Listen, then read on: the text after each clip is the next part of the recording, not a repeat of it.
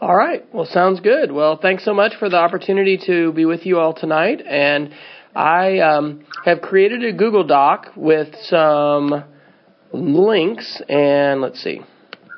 This is a really this is my first time to to do this Zoom meeting, so this is cool. And um, I created a shortened URL for this. So if you want to go to that goo.gl slash and then a bunch of random characters there.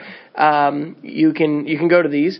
And what I was thinking I would go ahead and talk about was a little bit of educational technology trends, but we can certainly take this different directions if you all would like to. But um, I basically put put on a few different links here, and we can um, we can kind of kind of go through these and then see see what questions you have or or where where you'd like to to go with this. Then let's. Uh, it, when you click, we go for you go. We we have no control of our of our machines. Right. Right. So you just, you just click whatever uh, you want to go to, and we'll listen. All right. Good. Sounds good. So when it comes to educational technology trends, um, I really like the Horizon project. Um, the New Media Consortium has been doing the Horizon reports for a number of years, and they, I think, maybe started out with the higher education edition and then added a K-12 edition. And so um, I've known several people who've been a part of, of, of their projects and doing their research. Um, their publications, most recently, they did a two, 2014 higher education edition. Um, I like, you know, the K-12, and there's quite a bit of overlap between those.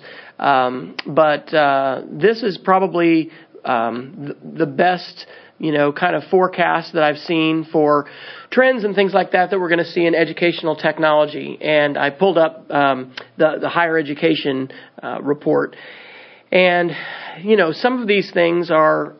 Uh, you know, maybe maybe very obvious to you as far as what you've experienced and and what you're doing, uh, or and maybe some of them aren't. Maybe some of them maybe maybe new, but um, certainly you know, social media, uh, it's good. I think that you guys are using Twitter.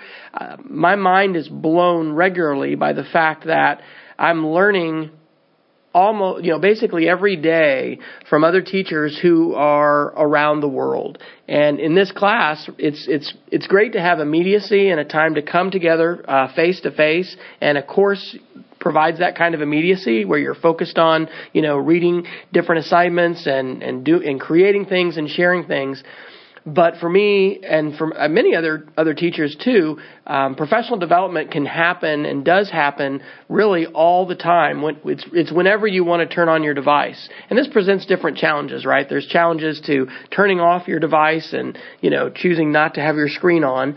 Um, but um, I'll tell you a story. Um, one of my uh, favorite ebooks in to, to to look at in um, the, the category of enhanced ebooks. So that would be an ebook that not only has images and text, but it also has recorded audio.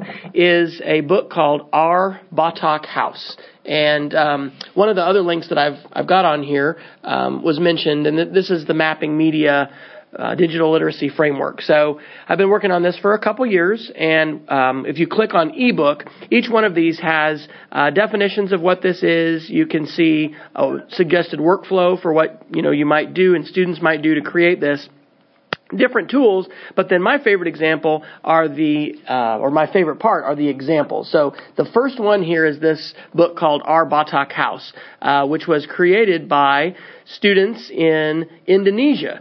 And let's see, I don't know if I can figure out how to move my my tabs here. How do I move my? I don't know how.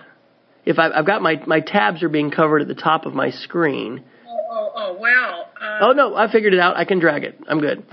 Okay, so it'll drag and go over. So here's the preview. This this particular one happens to be in the iTunes bookstore, but uh, a teacher named Jane Ross, who is in Jakarta, Indonesia, uh, started a project uh, called the um, Digital Backpack Classroom or the Backpack Classroom series.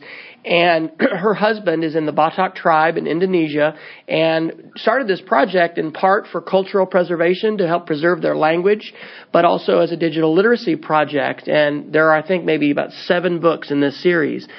it just blows my mind that because of some connections, you know, through Twitter, um, I have you know, communicated with Jane and found out about this, and she's inspired, you know, teachers that I work with here in Oklahoma to create ebooks, and and I just love to share it. And it's it's an example of such a powerful use of media because hearing these young kids uh, share in both the English language and the Batak language and being able to hear their voices, it's it's transformative. It's different than just reading or just seeing the photographs. You know, those things are powerful, but being able to hear their voices is not something that we would typically be able to do in a book that we have in, in class or school.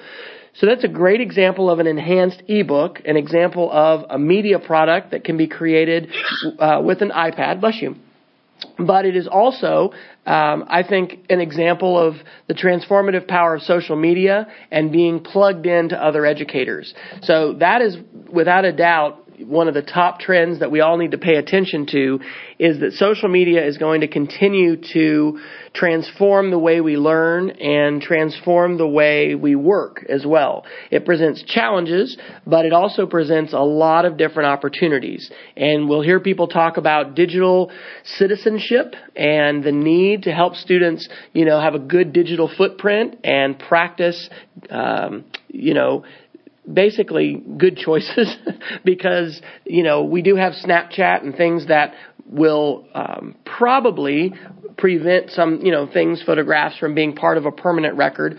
But we've got companies like Facebook and, and Google and Twitter who would love for all of the little clicks that we do online to be recorded and become part of our history and to, you know, be utilized for marketing. We've learned in the last year, thanks to Edward Snowden, that our government in the United States, you know, tracks more uh, of our history and, and more of our interactions than we probably ever imagined.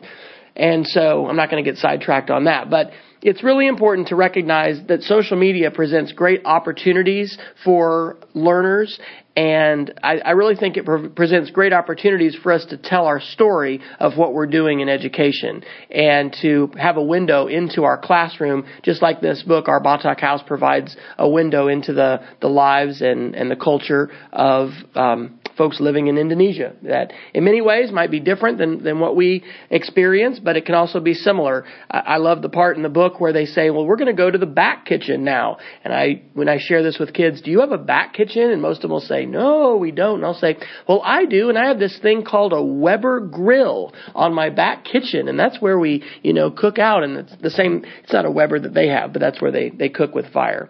So um, also in the NMC, you're going to see things about you know online, hybrid, and collaborative learning. I like to think about that as blended learning. So we're blending face-to-face and synchronous learning with asynchronous learning, and the chance to be able to build documents together, uh, share ideas, and learn um, when we are not in the same at the, together at the same time. We may not be in the physical same place as we are in different places tonight.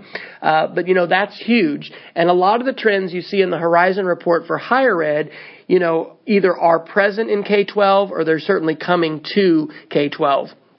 The other ones that I would point out in here um, that I think are significant um, underneath important developments in ed tech for higher ed are flipped classrooms, uh, 3D printing, and games and gamification. Um, you know, I think we've been trying to flip the classroom for a long time. Um, in the uh, links that I have under um, mapping media, one of the things I, I think all teachers need to be able to create and share is a narrated slideshow or screencast. And um, that is, you know, easier to create than live action video. To take images and be able to narrate them and share them. That could be a PowerPoint or something else. There's a lot of different tools that you can use to do that. Um, I like, and I'm trying to think if I've got if I've got a link to this here. Yeah, um, Lodge Lodge McCammon is definitely a guy to know and watch when it comes to flipped learning. Um, his Facebook page uh, is called Phys Education, and he does some fantastic things with flipped learning. And his model is not the narrated slideshow as much as it is kind of an old school. I've got some draw- student drawings here in the back, talking in front of drawings that you do on a whiteboard or you know on a on a paper easel or something like that. He calls them one take videos. So there's some overlap in these in these products and these projects, but you know the idea of using these tools to extend our classroom, not limit the learning to the face-to-face time that we have, which is so limited, but being able to you know extend the learning, provide you know videos, have students create those, it's gigantic. I believe every single teacher at every grade level needs to have access to a space where we can publish video and share it. And, you know, YouTube is without a doubt my favorite space for doing that. Um, we are pioneers right now in d- digital literacy. Um, that's the reason why at the at the top of the mapping media site there's a there's a map there in the corner which is part of the Waldseemüller map. It's the most expensive map that the Library of Congress, well, the most expensive item the Library of Congress ever purchased. They paid $10 million for it. It was discovered or rediscovered um, just, I think, in the last 20 years. I think it was in the early 90s. The first map to ever have the word America on the Western Hemisphere and to show uh, the entire Western Hemisphere surrounded by water. It was based on the voyages of Amerigo Vespucci. And people say that without the Waldseemüller map, you know, the, the Americas would be called the Columbias, you know, for Columbus instead of the Americas. But, uh, and, and there's a great book called The Fourth Part of the World that, um, I heard the author uh, speak at a Google summit. Um, it was a Geo summit that took place in Maine. And so he was our speaker, and it really, really captivated me to all of. I'm a geographer and love, you know, geography and lots of things about it. But this map is just very, very compelling. And, and I just think we are charting the new territory today for digital learning. Um, the map hasn't been completely drawn. Lots of people know lots of things, but there's a lot of coastline that we don't don't understand and we, we haven't seen yet that we're charting together. So I like that whole metaphor in cartography of you know discovering new lands. And of course, there were many people in the Americas prior to the arrival of Europeans, and there's lots of layers to to talk about as far as that. It's a very Eurocentric map, obviously. Um, but it does, it, it, was a map that brought together uh, the discoveries of Ptolemy and, and much of cartography that had been lost and brought those things together. So there, there's a book recommendation for you if, if you take nothing else. Um, you can check out Toby Lester's The Fourth Part of the World. So I could talk more about um, those those uh, Horizon report summaries, but um, what I went ahead and did was just put some of my own ideas as far as what I think um, are going to be trends, and I'll just talk about those real quick, and then uh, we'll open this up for some questions and see if you guys want to want to ask me some things. I think that an enduring trend is going to be students and teachers using media to show what you know and demonstrate what you can do. And that's what the mapping media framework is really focused on. These are 12 different products that students can create and these can be co-created, some of them in class, some of them as assignments. There's, you know, not all with iPads. You can do, you know, all kinds of tools and things. But, but we can create these to help others have a have a window into our mind about what we know and what we can do. And I think that's going to be enduring. Um, digital portfolios are as well. Um, I'm going to click the link here under resources for digital portfolios, and I will add this link um, underneath that showing what you can what you can do with media. Um, I've just been working on. I teach a class for graduate students in Montana over video from my living room every two weeks on Thursday nights, and um, just wrote a, a, a, chapter for my fourth book uh, that's going to be about three more of the mapping media products. And it was a, the first chapter I wrote was about digital portfolios. And I tried to use a metaphor thinking about the show board that you show others and then the file cabinet where you house things.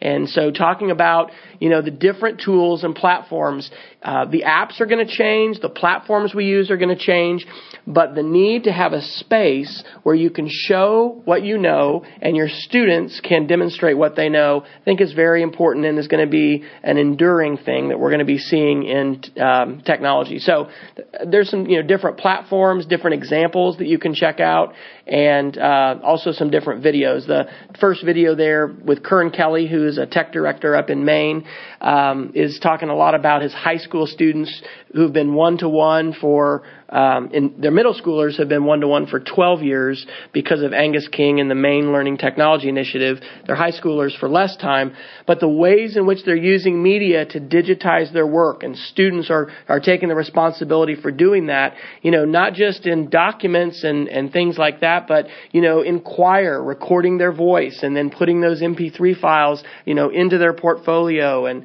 doing a lot of things that are, that are pretty exciting that we don't necessarily see lots of folks doing doing, um, but I think we're going to see more and more of that. So that's definitely one of the trends that I would I would highlight.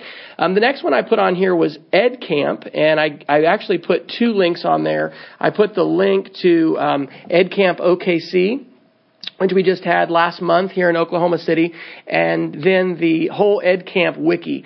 EdCamp is a movement of unconferences that educators around the world are putting together. It is not a traditional conference where vendors are involved uh, as, as sort of the main sponsors of it. You have some sponsorship with ed camps, but what it's really about are teachers coming together, having conversations, and teaching each other.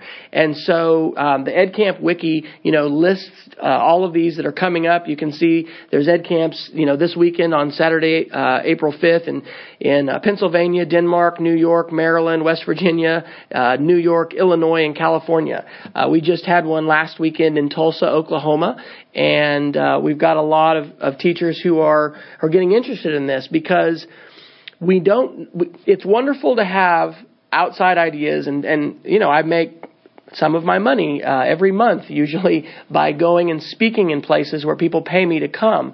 But there is so much expertise within our organizations, within our schools, within our communities, and I really love the whole EdCamp movement. I think it's part of the revolution that's happening in education, and it's important to not only know about it, I think, but to participate in it. So if you have not participated in an EdCamp, I encourage you to do that. And the great thing is, you know, I know we've got folks outside of, of Kansas and the Midwest. Uh, there's going to be an ed camp somewhere relatively close to you, uh, almost certainly that'll be coming up in you know the next three to six months. So check that wiki and and see. Uh, they're always free, but uh, you usually have to register in advance, and sometimes registration does fill up.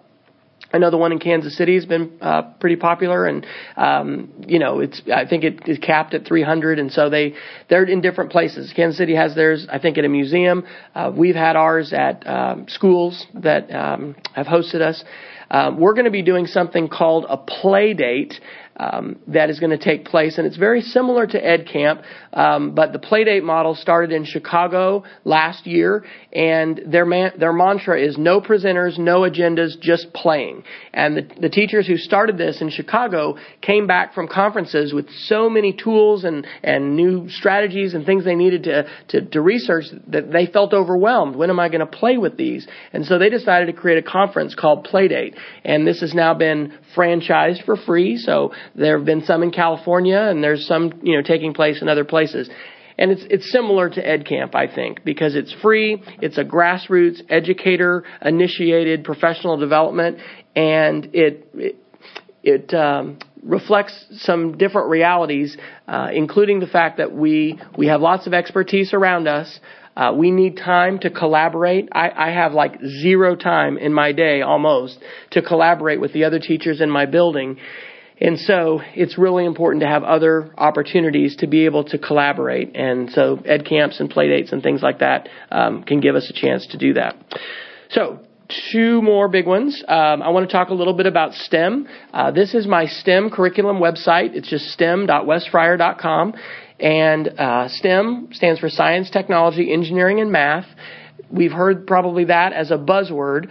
Our school district, Yukon Public Schools, is very unique in the in the United States at this point, as far as I know, having dedicated STEM teachers that are teaching all the students um, in our in our schools. So we we have two four five elementaries. Uh, we have about 600 kids at our at our school, and every student comes to STEM just like they come to PE, music, art, library, and the counselor. And so um, this has been a unique program. We're in our third year, and um, I think we're just going to continue to hear more about STEM for, for various reasons. One, we're a very technologically, um, you know, rich society today in, in the in the United States. We've got technology everywhere. We hear people talk about workforce skills, but for me, STEM offers opportunities to teach the way that I want to teach, which is in an integrated way where I'm connecting science and I'm connecting math and I'm connecting technology and engineering design, but I'm also using writing. I'm having students write across the curriculum and we're using a hands-on approach to teaching. Uh, we're having students build things in teams and doing collaborative learning. I mean, this is the way that I want to teach and STEM really has, has given permission for that kind of teaching and that kind of learning to take place. So the other links that I included um, that are on the STEM uh, website is um, I put a link to code.org. If you're not familiar with this, we had the first hour of code last November where students around the country were encouraged to code for at least an hour at school. But a, a wonderful collection of resources were put together, and code.org is free. It's a lot like Khan Academy, where you as a teacher can register your class and get an enrollment code, and then students can type that in and not have to have an email address to get an account and then be able to log in. So as an example, I guess since we can do this live, I'll, I can do this. I'm going to go to code.org and I'm going to log into my account and we can ch- actually check out um, what's my what my students have been doing. I just went ahead and created two different classes. So I put my my fourth graders in in one class, and I put my fifth graders in another, and I love the fact that I can reset their passwords. Uh, I'll click on recent class activity, and um, I can see what they're doing. So uh, 22 hours ago, Noah, who was not in class, was on code.org, I guess at his house or somewhere else, and I can actually click on this and see the code that he tried. So he was use that uh, uses Plants vs Zombies, and it doesn't look like he assembled his blocks very completely for for this level. Um, so I so that's not going to be a very impressive one to run. Um, but let's let's take a look. He finished this one. So he had that was something that he had tried. He finished this one, and wow. Okay, so look at look at the codes that he put together. So let's run the run the program. And so he was I think he had a few excess codes there, but he was making different patterns. This was an experiment one. But, you know, being able to do that and to, and to see, you know, what students are doing and, and, and track their progress uh, is awesome. So if you're not um, familiar with code.org, I hope you are now, and you'll recommend that to other teachers. You'll take a look at it. It's a completely free resource. I've used that this year to introduce Scratch to my students. So last week we spent the week on code.org. Um, this week we are doing Scratch. Scratch is a free program that MIT and their lifelong kindergarten group created, and my students are learning to code. And um, in fact, if you go, I uh, I ha- use a Twitter account for my class. It's just IES STEM, and so um, today after school, I I tweeted uh, a couple things uh, that students had done. So I said. Um, here was a great maze starter project by fourth grader Ben. So one of my fourth graders this afternoon created this um, project where he was making a maze, and we'll see if it's going to load up here. So we hit the green the green arrow to start, and we use the arrow keys to navigate our way through. This um, was what they call a starter project on the website. So this first level was actually already there, but what Ben did was he then um, clicked on the uh, the project to see inside and see the code. And now this is what he did. Now wait a minute. This didn't when he was doing it earlier. I wonder if he changed his code. He had made the ball smaller and he had moved it inside. So it may be that I don't know. I'm not sure if he if he got something moved, but um, that it was working when he left class today, so maybe we made some other adjustments. But um, we can click inside to see his code, and so for the level that he did, um, we can.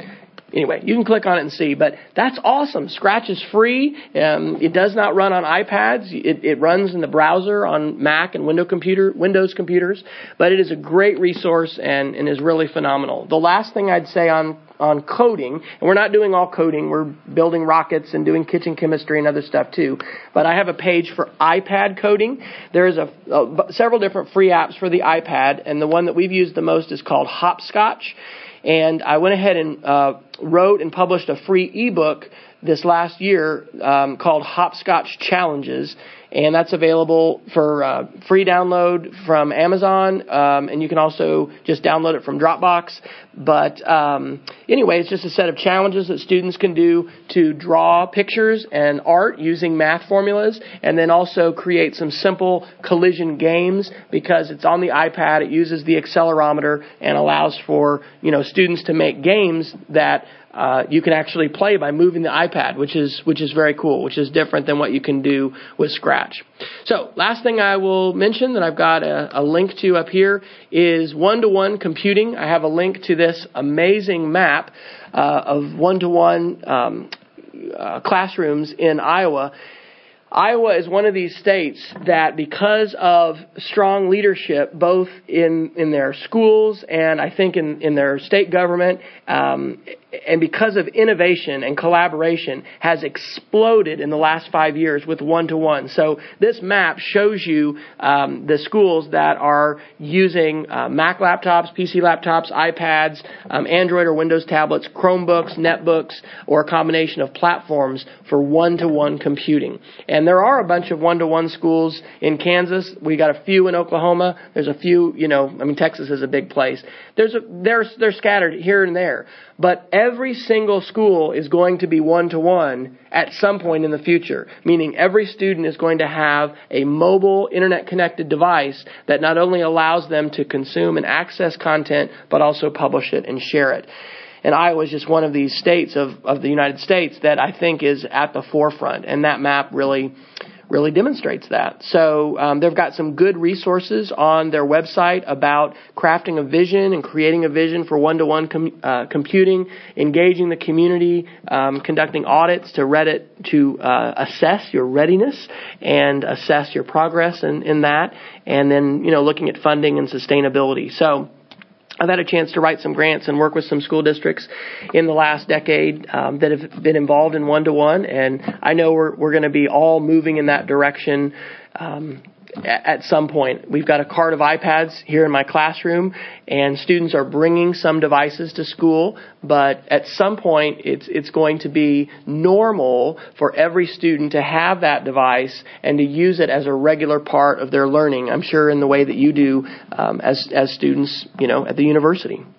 So I think I've talked for 29 minutes and 57 seconds. That's 30 minutes. So I may have overspent over uh, spent my my time, but. I'll uh, stop there and open it up for questions and be glad to, to take this whatever direction you all would like if we want to, or we may we may be out of time. I'm not sure. Well, I'm sure they'd like to give up their moderation and book reviews, but you guys go ahead if you got any questions, ask them. What's a STEM stand for? STEM curriculum? Yes. Yes, good question. Um, STEM stands for science, technology, engineering, and math. So uh, we've got quite a bit of discussion in the United States about the need for um, for students to study computer science, to study engineering, to study math, uh, to study those fields, and so there's an emphasis now on uh, preparing students for STEM, but also just getting kids excited about STEM so that they'll take those classes in, especially high school, that will get them ready for college, and you know encourage more to to to look at STEM. There's also STEAM, which is putting the arts into STEM that some people like. I'm a, I believe in creativity. I think we should be doing lots of creative stuff, but I also think we shouldn't change our acronyms every year because when we do that, other people look at us and we're like, is that really important? You just you told me it was STEM last year, and now it's STEAM. So I I, I like the STEM acronym. Um, but uh, it's something that you know more states are are uh, writing grants for, and we get we have businesses that are partnering with schools um, to try to help students develop not only those specific content skills, but but integrated skills and, and skills like problem solving, skills like computational thinking, which is something that Scratch and other coding um, languages will really emphasize. That will probably serve students well wherever they go. Um, you know, in, in their careers. Oh, that's a great. Yeah, I never knew the stand for engineering and the science and the math. That's a great. So, and then will it start from elementary school and we do. We do. We we have seven elementaries, and right now there's only one that has a STEM teacher. But both of our four or five campuses, and we have we have two. So our our district, I think, is about. Uh, gosh, I don't even know. I'm going to say about 7,000 students, something like that. I, I should have that number in my head. But we've got seven elementaries that feed to two middle schools that feed to one sixth grade, one middle school, one high school. So at, at both four or five campuses, all the students are, are taking STEM. But we are very unique. In fact, here's one more link, and I'll add this to our Google Doc. But I just started a uh, last month a website and a, a Google Hangout web series called STEM Seeds. Because one of the things I really want myself as a STEM teacher are ideas for lessons. And so we started a map uh, showing where our STEM teachers are. You know, here in our metro area, we've only got t- um, two different districts right now that I know of that are are um, doing full time STEM teachers, but we've got more that are looking at that, and then more that integrate STEM as well. So I'll add that link underneath STEM. Oh, that's great. Thanks. Yeah. Um, Hawita's husband uh, actually is a nuclear engineering professor at a new tech, technological university outside of Cairo that was started by Nobel laureates at MIT and also in Egypt. So wow, STEM is is kind of new to her because we don't really we don't have that. You're right, it's unique. And it would be wonderful if, frankly, every state had that. But um, in any event, I think she'd be very interested to hear more about that later. So I think she'll be looking at that as well as her husband because awesome. there, that new university that they started, that's what it's for, STEM. The STEM university only. It's a technical university. I will travel to Egypt, so you just let me know. yeah, sure. I, I can have you give a presentation there. We have to set up this. I would. I would. I will take your email. I would love to. Yeah, we'll ex- we'll exchange information. Yeah. yeah, I am serious. No, I am too. I, I went to Qatar uh, two years ago to their um, to the Qatar Academy. Uh, you know, as far as media, and it's a it's a wild world that we live in. But the connections that we have, both virtual and face to face, and it's all about networking. I've learned this as an adult. They didn't teach me this in in school to say Pay attention to networking because networking will open up doors for you that your credentials and your degrees will not. So um, I, um, I I'm very passionate about STEM, and I really think that getting kids. I mean, for me, the most rewarding thing that's happened at school is when a, ki- a child will leave like this was the best day ever. You know, there's all kinds of things that happen with discipline and whatever, but I mean, there was a student today, literally, who left after doing scratch saying this was the best day ever, right? So when kids are that excited about what they've done in class and it just warms your heart and it, it helps you know that it's all worth it because they're loving learning and um, I think that uh, you know STEM is a part of that. There's a lot of pieces to that puzzle, but uh, STEM can be a part of that puzzle. So. Okay, we I will take your email. So, and my husband is coming soon. Next Thursday, he will be here. So. Awesome. Uh, yeah. So. All right. yeah. Any other questions you all would like to ask about anything?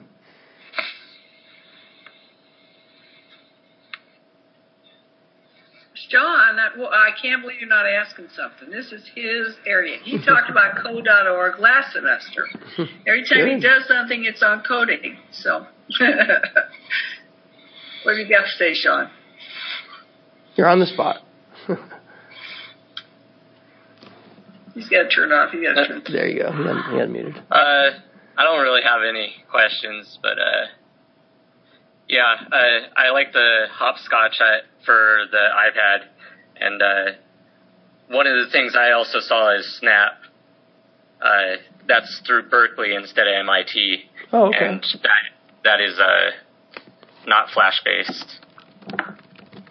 So it's like, is it is it a block based um, coding? Yeah, it's almost exactly like uh, Scratch, except that it's not Flash based. Okay, cool. I guess I have a question. Yes. Sort of.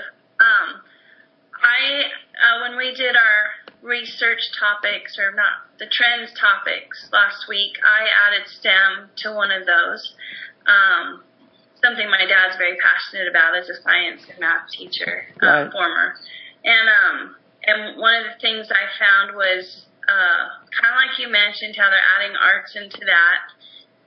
Um, what is your I think what some of the research I found talked about do we we take STEM out of the liberal arts colleges or, or the liberal arts education? Do we add it back in? Do we do we do we um, you know integrate them together?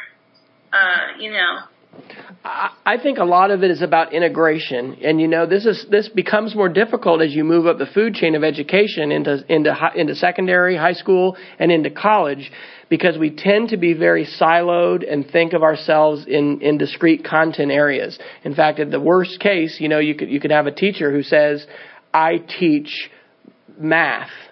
No, you don't. You teach kids. You teach students, and um, we have artificial boundaries. But you know, in content areas, I think one of the most important things that the STEM movement can do for us is to help us integrate learning and find connections between things.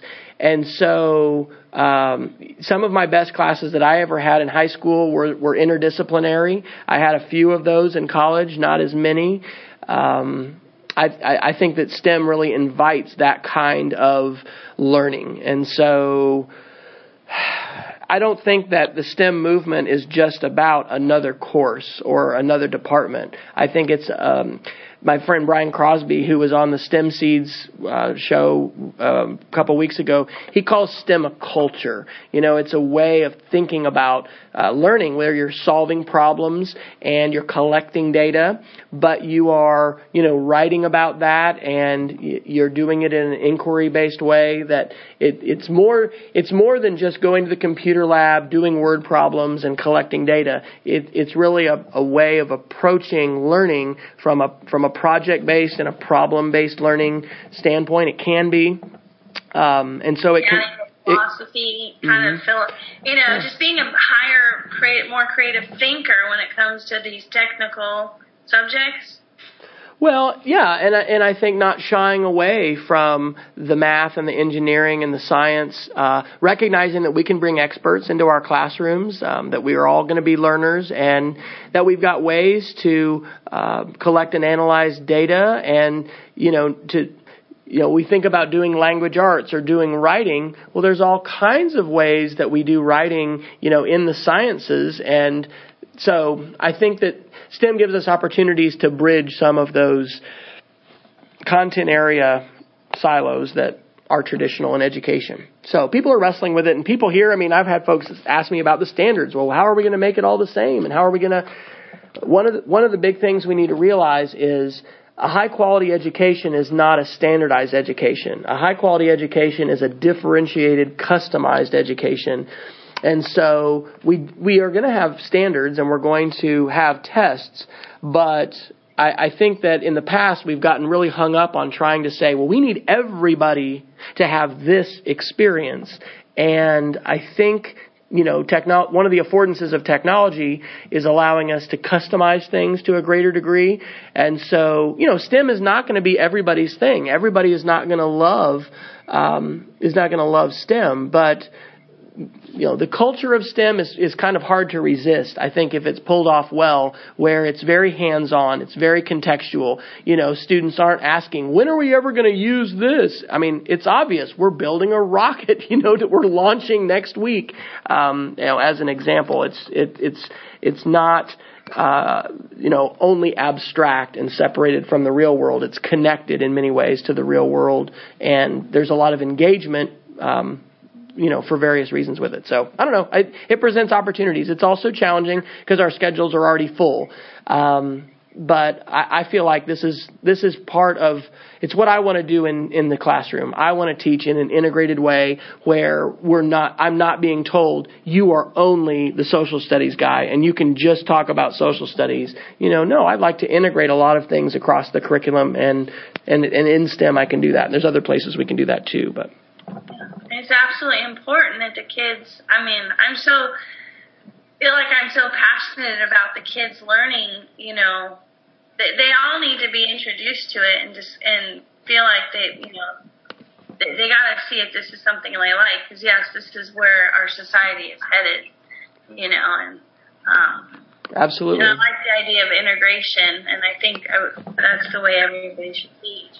Yeah yeah, going off the integration thing, I teach first grade, and it seems that math and reading and writing have really taken like the top spot and science and social studies are kind of being put on the back burner and I love to teach science and my kids love science. It's one of their favorites um, besides math. So I'm trying to figure out different ways to integrate science into their writing and into the other subjects and I it's it's really hard, especially with first graders, because you have to teach them all that technology first. And but I would love to incorporate more of it into the classroom, especially project-based stuff with them. Yeah. Well, on but like you said, it's hard to teach everything and get it all in. I'm putting some pictures up of the kitchen chemistry unit that we did um, a couple weeks ago. My wife has just done these experiments this week. She teaches third and fourth grade, and uh, we there's a these guys are doing a um, uh, color changing milk experiment with um, some fat fatty vitamin D milk and some um, co- some um, food coloring and then some soap that they that they put in. And, and this actually has to do with the polarity of the molecules and this you know it, it's an exciting experiment but there's science behind it right? It's not magic. And we were doing other things with soap it's exciting to do experiments. And I think one of the tragedies that we need to remedy in education is that because of high stakes testing, just like you said, some schools have put out the science, put out the social studies, and they said, we're just doing literally reading and math, and that's it. And so, you know, taking the, the, um, uh, whatever, not corrosion, but uh, cleaning pennies with salsa like we were doing here, learning about vinegar and salt and chemical reactions. Kids love that stuff. And when we do those kind of experiments, it gives us chances to write about it and for, for students to use academic vocabulary and scientific vocabulary. And, you know, my daughter's in, my youngest is in fourth grade. They haven't done an experiment all year. Zero. No experiments. So over spring break, guess what? We did the kitchen chemistry experiments at home and um, I think we're going to have to advocate as parents as well as you know educators to push for this kind of thing in our schools and to, and to push that pendulum back to say, look, testing is something we do, but it's not the purpose of education. Uh, we want to be engaging our kids and, and we want our kids to love science. How do you get them to love science? It's not by reading a chart in the textbook. It's by doing an experiment and especially when they get to see things that surprise them and cause cognitive dissonance and get them asking questions and all those things. So, um, the last thing I'll say about that is, one of our teachers told me about Steve Spangler, and he has a great YouTube channel called Sick Science. He has tons of videos uh, about all kinds of experiments. He's in Denver and regularly is on their local news channel. And so, anyway, just lots of the resources that we ended up using in our class for these experiments came from him and uh, that's part of why it's great to be connected and great to great to share ideas because there's there's all kinds of wonderful resources out there for us to take advantage of and and then to connect with other educators that will keep sharing ideas. Anything else? Well, I'm guessing Paul has something to say. He teaches science. yeah, I've kind of been been listening, loving all this. Uh, I completely agree with you. I my only question is you know, in my own district, uh, the hurdles are the elementary teachers are so scared of the science because they have so few classes dealing with science in college that they have to take. Right. You know, how can we encourage them to just you know get their foot in the door and and just start you know playing around with it a little bit just incorporate some more science in you know because we've got you know, we don't have a STEM teacher necessarily but my my father's you know retired and, and he pretty much teaches what he wants and they brought him back to teach just science. And so he's he does the, all the experiments a lot of your STEM experiments water rockets and you know the kitchen chemistry. And he does all this stuff in his class at the fifth fourth and fifth grade level. That's great. and you know they don't call it a STEM teacher but you know it they need that. You're you're so right. It's it just it gets them interested in learning. You know he was my favorite teacher when I was a kid because he he let us do hands-on things and learn about it. And you know I read an article about uh, the vocabulary gap and how we can throw these things at these kids at a young age and they'll absorb it and they'll use it later on when they get to the, older ages where they can you know regurgitate it and and use that as their basis to do higher order things but you know what what ideas do you have to encourage those teachers who aren't comfortable or certified in that area to start using some of this So I've just had some conversations with uh, two different STEM teachers in our area. Um, Amy Leffelholtz, who's our other grade four five STEM teacher, and then um, a classroom third grade teacher in Midwest City, which is an, an eastern suburb of Oklahoma City. Christy Paradise, and she has a STEM club before school. They do something called Bot Ball. We've got, I think, three different robotics programs that have competitions in our area. First Robotics and there's one more. Um, both Amy and Christy say that the transformative thing for them was a summer professional development that they did about maybe seven years ago that was two weeks long and it was with university partners and they did all kinds of experiments. They were, um, you know, you know, experiencing an integrated science classroom as a student. And so that was the big turning point for them was this this professional development. So I think ongoing professional development, so that um, you know teachers have chances to to experience what that's like to to have an in, integrated science. And um, I don't know if I'm losing my. Oh, I I did that wrong. Are you guys still seeing that? way, Jamie, Jamie just got back from a robotics competition in Connecticut. They do that there. So she, that's right up her alley. She loves that stuff. That's good. Well, this Our, robo- our robotics have helped out in our district too a lot, just to get the kids interested in things, in the science and the engineering. yeah. Are you guys still seeing those pictures? The the other Yeah, Okay. we are. So this is my Makers Club. I, we started a, an after school Wednesday, Wednesdays Makers Club. So um, we've got the kids doing Lego robotics. They're doing Minecraft EDU, which we just we started this year. Uh, water bottle rockets. Uh, we got a makey makey from scratch. That was something that the, that uh, one of my groups of boys created last week. And these are robotics. And they're doing code.org. So anyway, there's it's after school has good affordances, right? There's chances for students to do things after school that they may not be able to fit in as readily. So I think that that'd be another part of the puzzle. In addition to professional development, you know, having a robotics club, having a makers club, um, offering chances for kids to be able to, um, you know, create stuff, make things, um, and have have maybe a less structured environment than they would just during the regular school day. I, I think those those are good things. So we can we can encourage those to happen before we'll change a statewide standards, you know, set or you know have a committee or whatever. We can say, hey, let's let's have a, an after school makers club or a robotics club and get some parents involved and get you know get a teacher sponsor. So I think that's a, a part of the puzzle. Who paid for your kits? Um, I've borrowed them. So uh, Amy Leffelholtz got a grant last year for the robotics uh, uh, kits, and so I, I borrowed those about two weeks ago, and we just have started using them. So she's gonna, I think she's gonna come over this next week. Um, and my, I enlisted my 16 year old, who is a, a Lego master builder, to help us figure out what to do with them. And he found a website that has all these projects for the NXT1 or whatever the model we have, and so we've been we have computers set up, and kids have picked a project, and then they've been building on it. But um, we're looking for grants. We want to, you know, apply to basically create a maker space, and that was something I guess that I didn't I didn't put on here. I'll I'll add this, but there's a great book called Invent to Learn. It's by Sylvia Martinez and Gary Stager their website is inventtolearn.com and it's about making, tinkering, and engineering in the classroom. And so it is filled with great resources and um, they give workshops and conferences and awesome, awesome resource.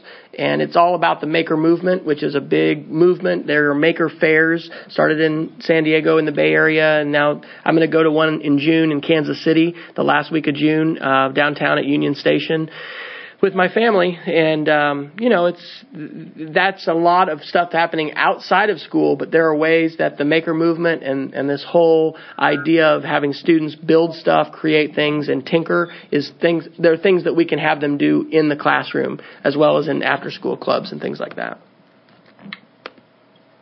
any any further questions? He certainly has a lot to talk about. I tell yeah. you. I have a final question. So uh, you said a STEM teacher. So there is a specific training for the teacher to classify it as STEM teacher? Good question. Uh, no, not currently. Um, my background is, is is fairly unique. I uh, graduated from the Air Force Academy, and so I had taken a lot of science and engineering classes when I was an undergraduate. But we had techie majors and fuzzy majors, and I'm definitely a fuzzy major because I majored in political science and geography. Um, so, you know, I just needed to be certified as an elementary teacher in order to, to teach at our school. There's not a certification for STEM. But I, I think, uh, you know, having a passion and a love for the sciences and, and for hands-on learning, um, and, um, you know, we're going to have some some standards. I'm sure they're going to develop the next generation science standards that um, have are being adopted by different states around the country, and our state board, I think, just approved of a version of those. We kind of we kind of took uh, global warming and evolution out and put the name Oklahoma at the top and said these are our new science standards. Literally, that's what happened. Um, those are much more focused on integrated science teaching and engineering design and pulling in STEM things. So, um, you know, as teachers become more familiar with those next generation science standards and um, we introduce those ideas of engineering design and building and, and those things, um, hopefully we'll see see more of that in teacher preparation programs. But at this point, um, they were interested in what my ideas were, uh, and I had worked in this district for the, the year and a half previous, uh, and part of that was with the STEM teachers. So I was pretty familiar with some of the things they had done and their philosophy and, and all of that. But didn't have a formal STEM preparation program. I got certified to teach elementary, so grades one through eight and um, but I'm interested in all this kind of stuff. And now that I'm into it, you know, I'm plugged in with other teachers who are teaching this as well and sharing ideas and resources. So just kind of grows and builds on itself as we have those chances to network and collaborate. That's great. Thank you. You're welcome. Okay, folks. Well, I heard you were a quiet group and you weren't, so that's good. Thanks for the questions. It is a nice change. It is, it is. Okay, thank you so much. I guess you can go home now. We're just thrilled All right. that um, it took the time to present to us. It's fascinating to listen to you talk. Well, thank you all so much, and good luck with your course. And uh, stay in touch. Um, I'm W Fryer on Twitter, and that's the best way to get a hold of me. Although email works too. So Well, and you know, now that Hawaii is using Twitter, she can she can tweet you absolutely. as well as email you, and I have both those uh, uh, contact information available. So Awesome. you never know. I'm telling you. That's right. That's right. Thank you. All right. Thank You're very you so welcome. much. Thank you all. Good night. Thanks. Thanks. Good night. Thank you. Bye bye. You're listening to Fuel for Educational Change Agents, an audio podcast channel including a variety of audio recordings by and recorded by Wesley Fryer, published for educators worldwide interested in free audio-based professional development. This is a supplementary podcast channel complementing Moving at the Speed of Creativity podcast, which typically includes longer and lightly edited or unedited audio recordings. Learn more and access these podcasts on audio.speedofcreativity.org. All content on this podcast is licensed under a Creative Commons Attribution Non-Commercial Share Alike 3.0 United States license.